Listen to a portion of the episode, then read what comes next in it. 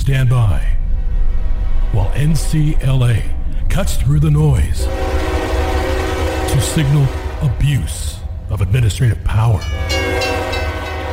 This is Administrative Static with Mark Chenoweth and John Vecchione.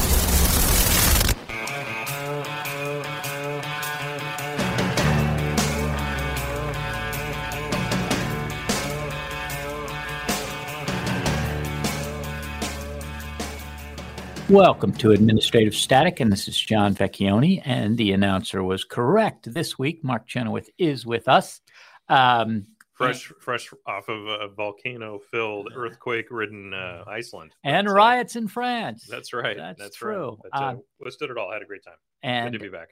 And uh, so, uh, but uh, we still have uh, what was going on last week. We talked to you uh Brown and I spoke to you about the case of Missouri v. Biden, where N C L A represents individual plaintiffs who have been um, thrown off social media by actions of the government, uh, pressuring and coercing uh, social media companies to take their messages down. Congratulations, by the way, John. I guess I haven't had a chance in person to congratulate you for the tremendous success there. That is, it. It certainly, it certainly is. And and just to recap, the um, Uh, Judge Doughty uh, in Louisiana has um, issued a preliminary injunction with a one hundred fifty-five page memorandum.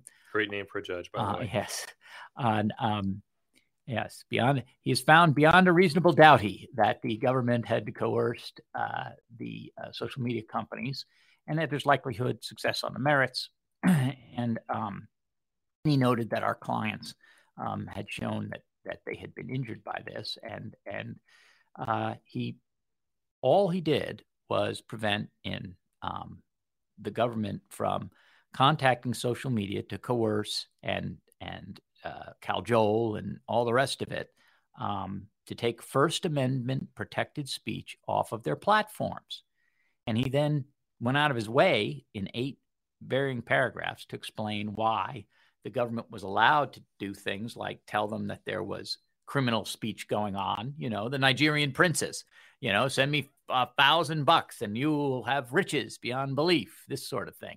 All of that they're allowed to take care of, child trafficking, all of the um, people trying to have people vote in the wrong way, all these crimes, they are perfectly um, allowed under this order to um, attack and to um, take care of.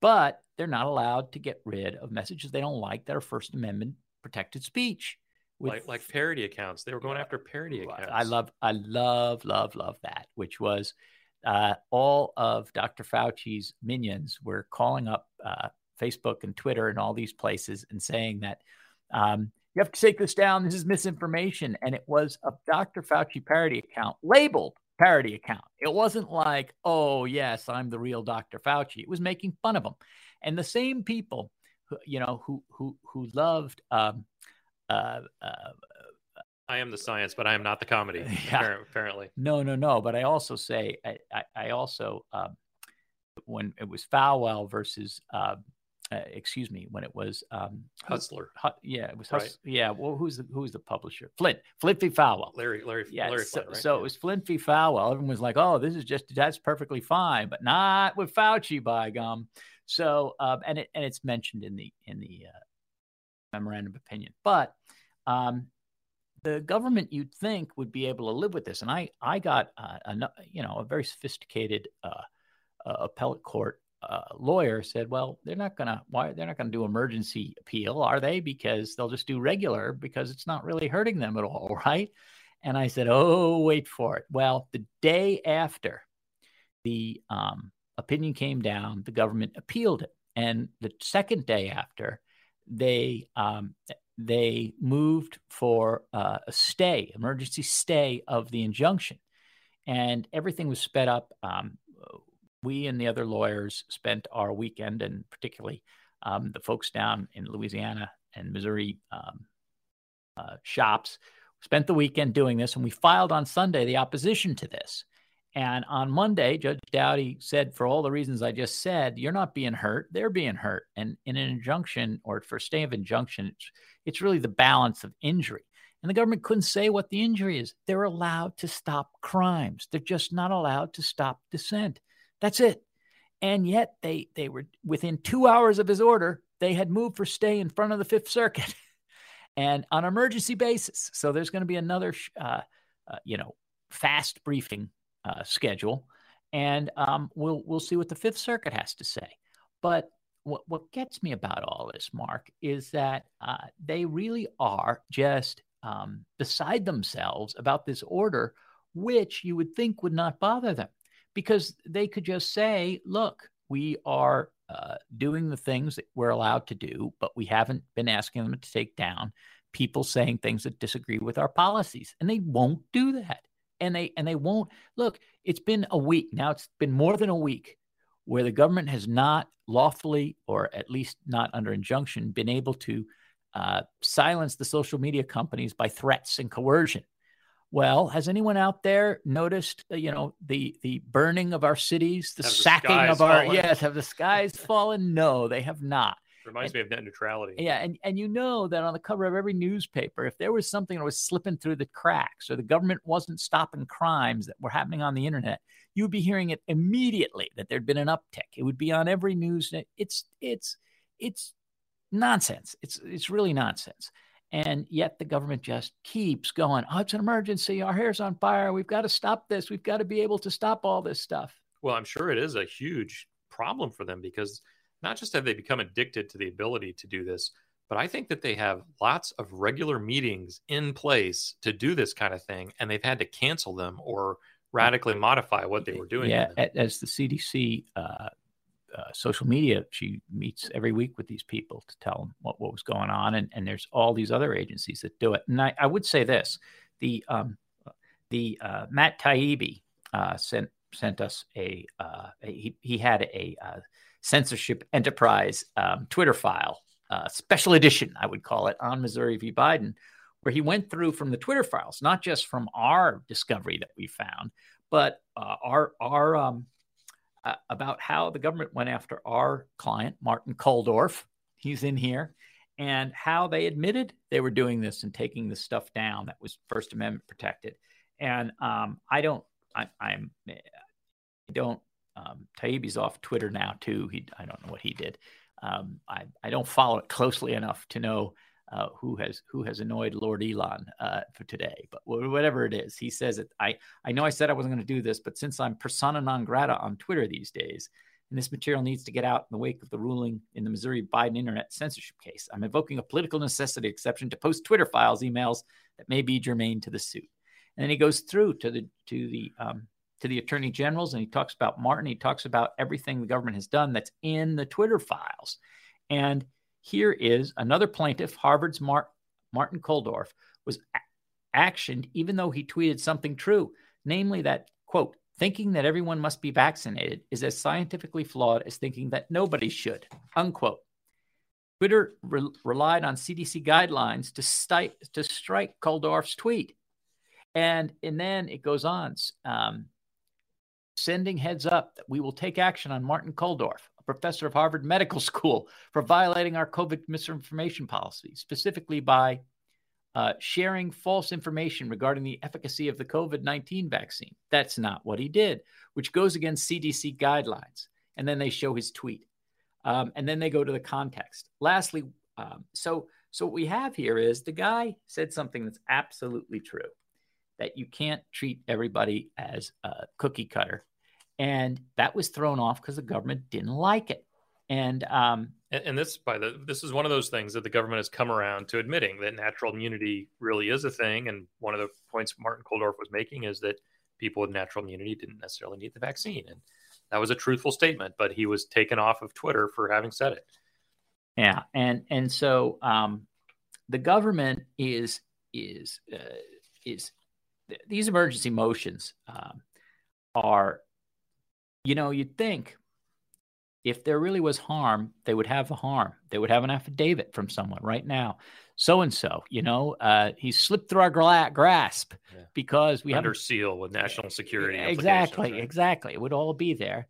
And you know what? I, I think Judge Doughty would say, well, I said you could go after those bad guys, right? I thought you, all you, you know, they should just cite the, the criminal statute that it violates, and, and that should be the end of it. But they just want to create this sort of uh, smog of, uh, oh, this is really bad stuff. But really bad stuff is always what the government disagrees with. Well, they want to keep doing what they've been doing, which is saying, who, you know, who's going to rid me of these troublesome tweets? Yeah. Which, you know, and then and then to say this isn't coercion, this isn't government conduct. Oh, the, the companies are doing this on their own. We're just telling them about it. But the things they're telling them about are First Amendment protected speech.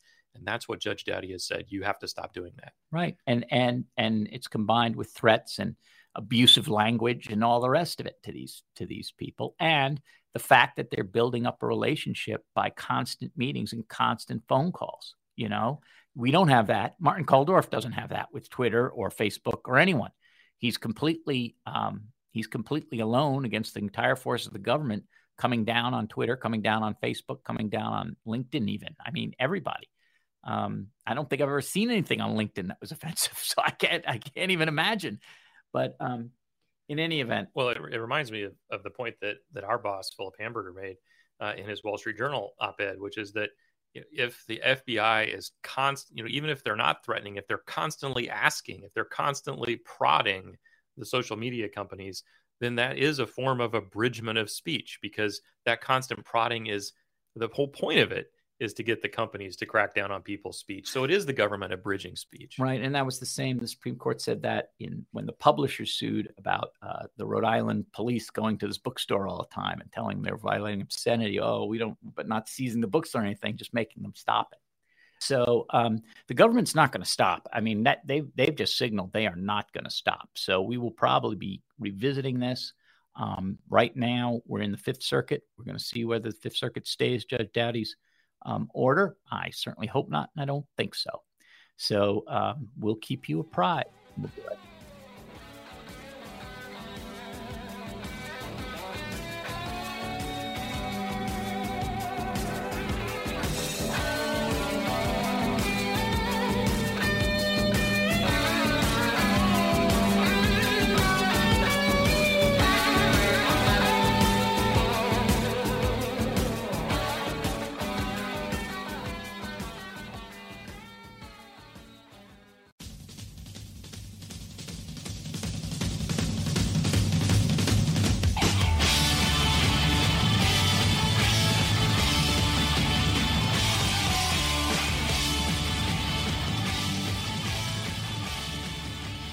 Welcome back to Administrative Static. Um, I want to talk a little bit about the Federal Trade Commission.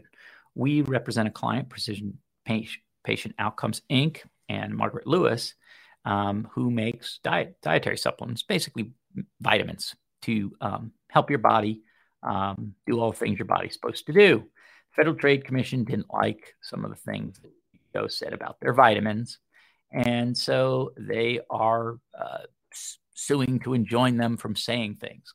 Government doesn't like you talking, as we know from the previous uh, from the previous um, episode and uh, segment. And also, um, they get to decide what's true or not. So they're saying that they only they know what truth is, and uh, and and it, they don't even have to prove the falsity. You have to prove the truth of your statement. So we took this case, and um, it is very interesting. The F T C always takes a maximalist position, in my experience. They say, you know, we're, you got to give us everything, and they make the process the punishment. We use that all the time, not only within the agency, but when you're in litigation, as we are in federal court. We're in San Francisco, and uh, San Francisco is a high-tech jurisdiction. The judges there have, um, I think, a lot of familiarity with technology compared to some other courts. That would be my analysis of having been there. And um But, you know, it's not a place known for uh, strict adherence to originalism or anything like that. Um, and the F T C wanted this single owner of a company to uh, produce everything that the five-year company, everything they'd ever sold or done, they had to produce, even though the complaint was about these two various products. And uh, and there are some other issues, but those were that was the main thing. And uh, we told the F T C, we said, look, I read your complaint. Your complaint talks about these products, and you, you should be held to that. And then they had it. They said, no, we're allowed to look at everything because anything she said could have had an impact on these two uh, products. And they and they had a whole rigmarole and a song and dance about why they, they were able to uh, make us go through this horrible discovery process of, of getting a bunch of irrelevant stuff together to please them. And we said, no, we're not going to do that. And uh, we we went through the process before the magistrate judge there, um, you know, Kim, and lo and behold, we filed our joint letters, and um, and the judge came out very four or five days later and said, well, you know, F T C, you filed a complaint.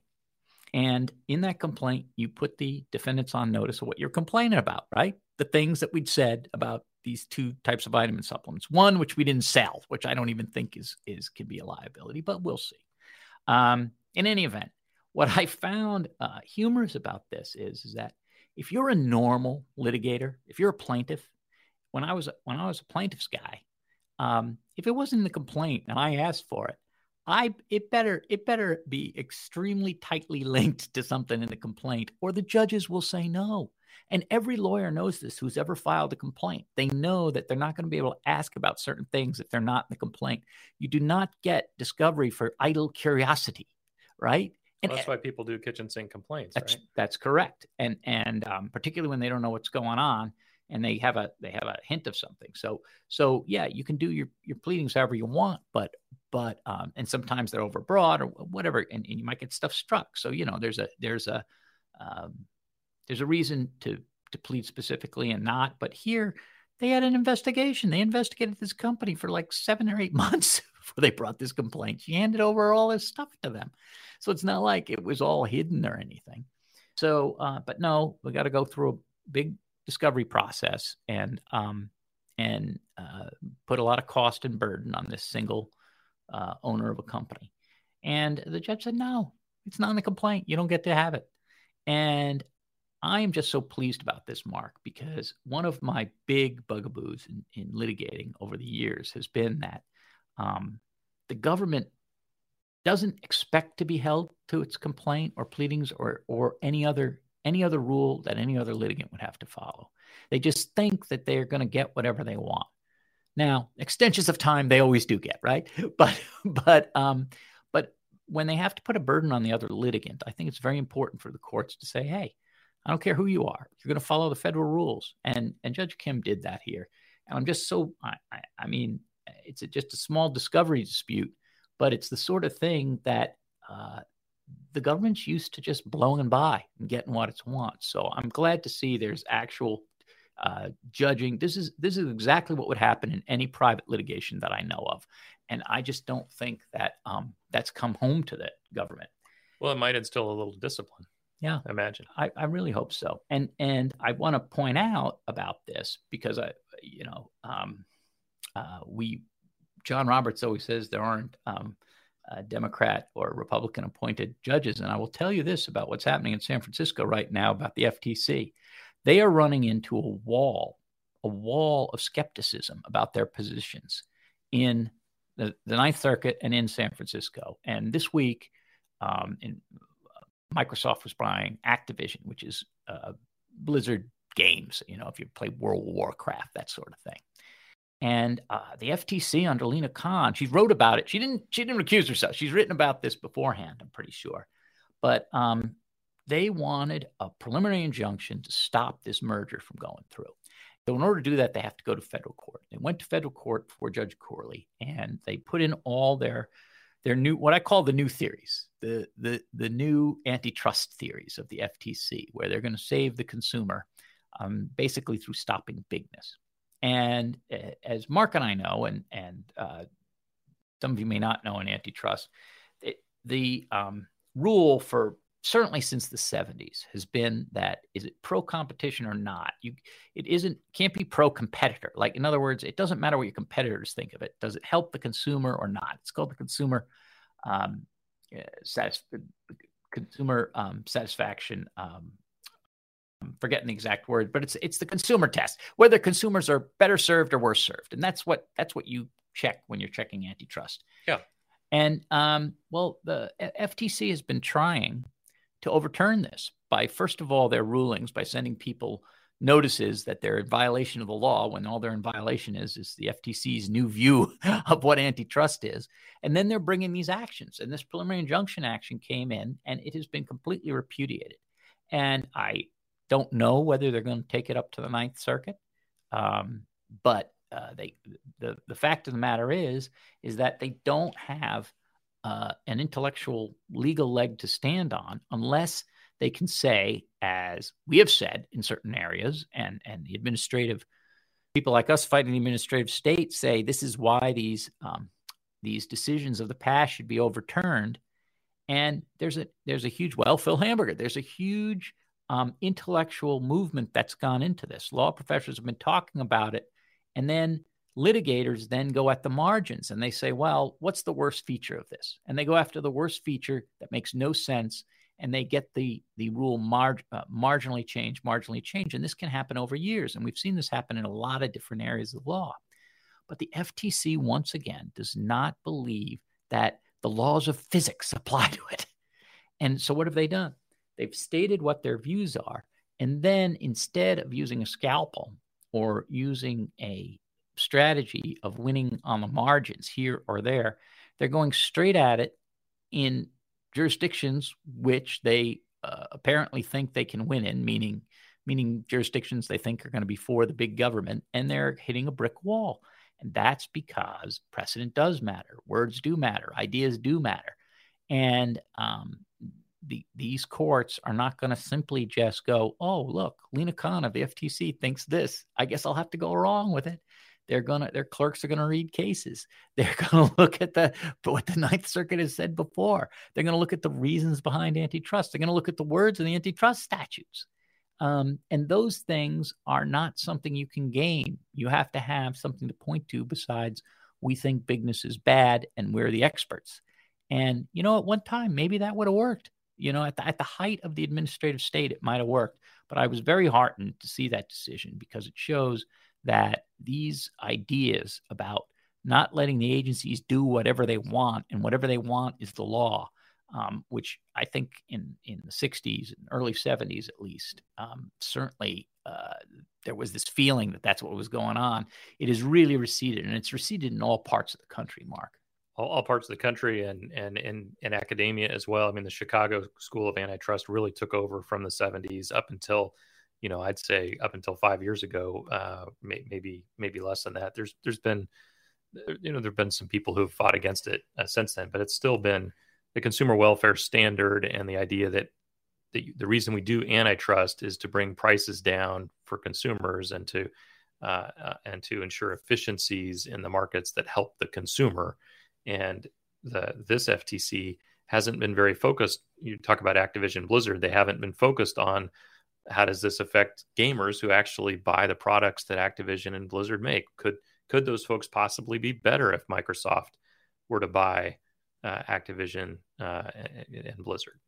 Exactly. And so um, I, I was very heartened, and I have been, and I was very heartened by our little decision here, um, protecting a small businesswoman from just tremendous expense and misery for no reason that wasn't even in the complaint. And so you are seeing, and I think sometimes we're cynical about the law, but, but we are seeing uh, all over the country rulings that are not uh, are not ideologically based or or or oh these are the good guys and these are the bad guys. They're just based on law, and we always expect to see it. But I really like seeing it come out of San Francisco because the other thing that happens there is the wealth of San Francisco has pretty much been founded.